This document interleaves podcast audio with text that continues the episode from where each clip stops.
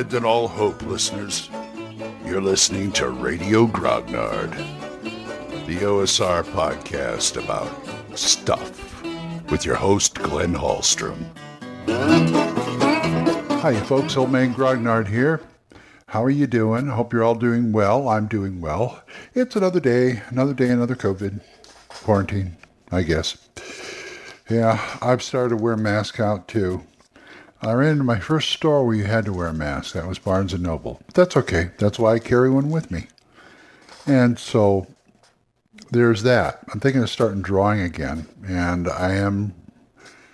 I'm. I don't know. I want to try out a few new things, and also I'm still reviewing, reviewing the old game stuff as we can do. And I want to talk about that today, about the way plots are constructed and how they rea- how the players react to them, if you know what I mean. And we'll talk about that after this. Now, what I wanted to say was beware the convoluted plot. Yeah, you know, I think plots, there's nothing wrong with a good meaty plot in in a role-playing game. And once again, when I say plot, I mean framework. Because every plot is a framework to me because it doesn't survive contact with players.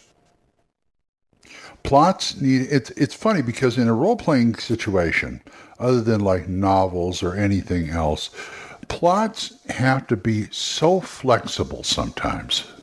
And sometimes if and sometimes so flexible to the point they break or you let go of them and see where the characters are going. Now, what I would do, well, I'll get to that in a minute. I'm reacting to I read a couple of a couple of modules that I've reviewed on my YouTube channel. And I got to thinking about them. I said they're really good plots. And if this was a TV show or a movie, yeah, this would be really neat how they, you know, they go investigate or discover something and then they found out if something isn't the way it looks, the players have to put those two pieces those pieces together, which is good. That's part of role playing to me because like I said, every story is a mystery. You got to figure out what's going on. But you can't you can't dive, unlike a novel stuff, you can't dive too deep into it. And some of these modules do that. They dive deep into this. This is what's really going on and da da da da da da da da. And I'm thinking back at my the games I've played, the games I've ran.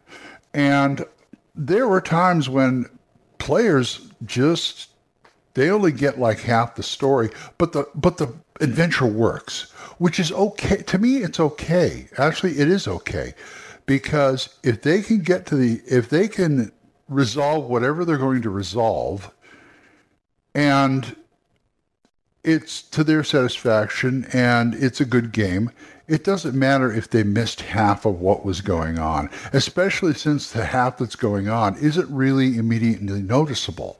Even though you can give them clues and little tidbits along the way, they don't always put those together. So you got to look at what they're doing and how it's going as opposed to what they're doing. If you if you get my drift because I was looking at this and oh man, that's what's you know I see these plots going oh man, that's what's really going on, and you know they they don't at the at the end of the session at the end of the adventure, that's not really what they're taking away from it. They're taking away what they've observed and what they put together. And I'm saying that's an okay thing. Yes, it's a shame. It's kind of like the way GMs plan and plan this one thing and then they never get to it. Meaning that the players solve it in a way you don't think of, or they never get to that part, or they never go see that person, or they never get to interact with this that you just like. And, you know, the GM goes, oh man, but you got to let go. You know, they didn't do it. Put it back in there and maybe another group will will you know do your favorite encounter or something like that. It's the same thing. If you get all this backstory, that see backstory is just that backstory. What's really going on, and if they solve a problem to their satisfaction, to the to the plot satisfaction, it's okay if they don't quite get everything they got enough.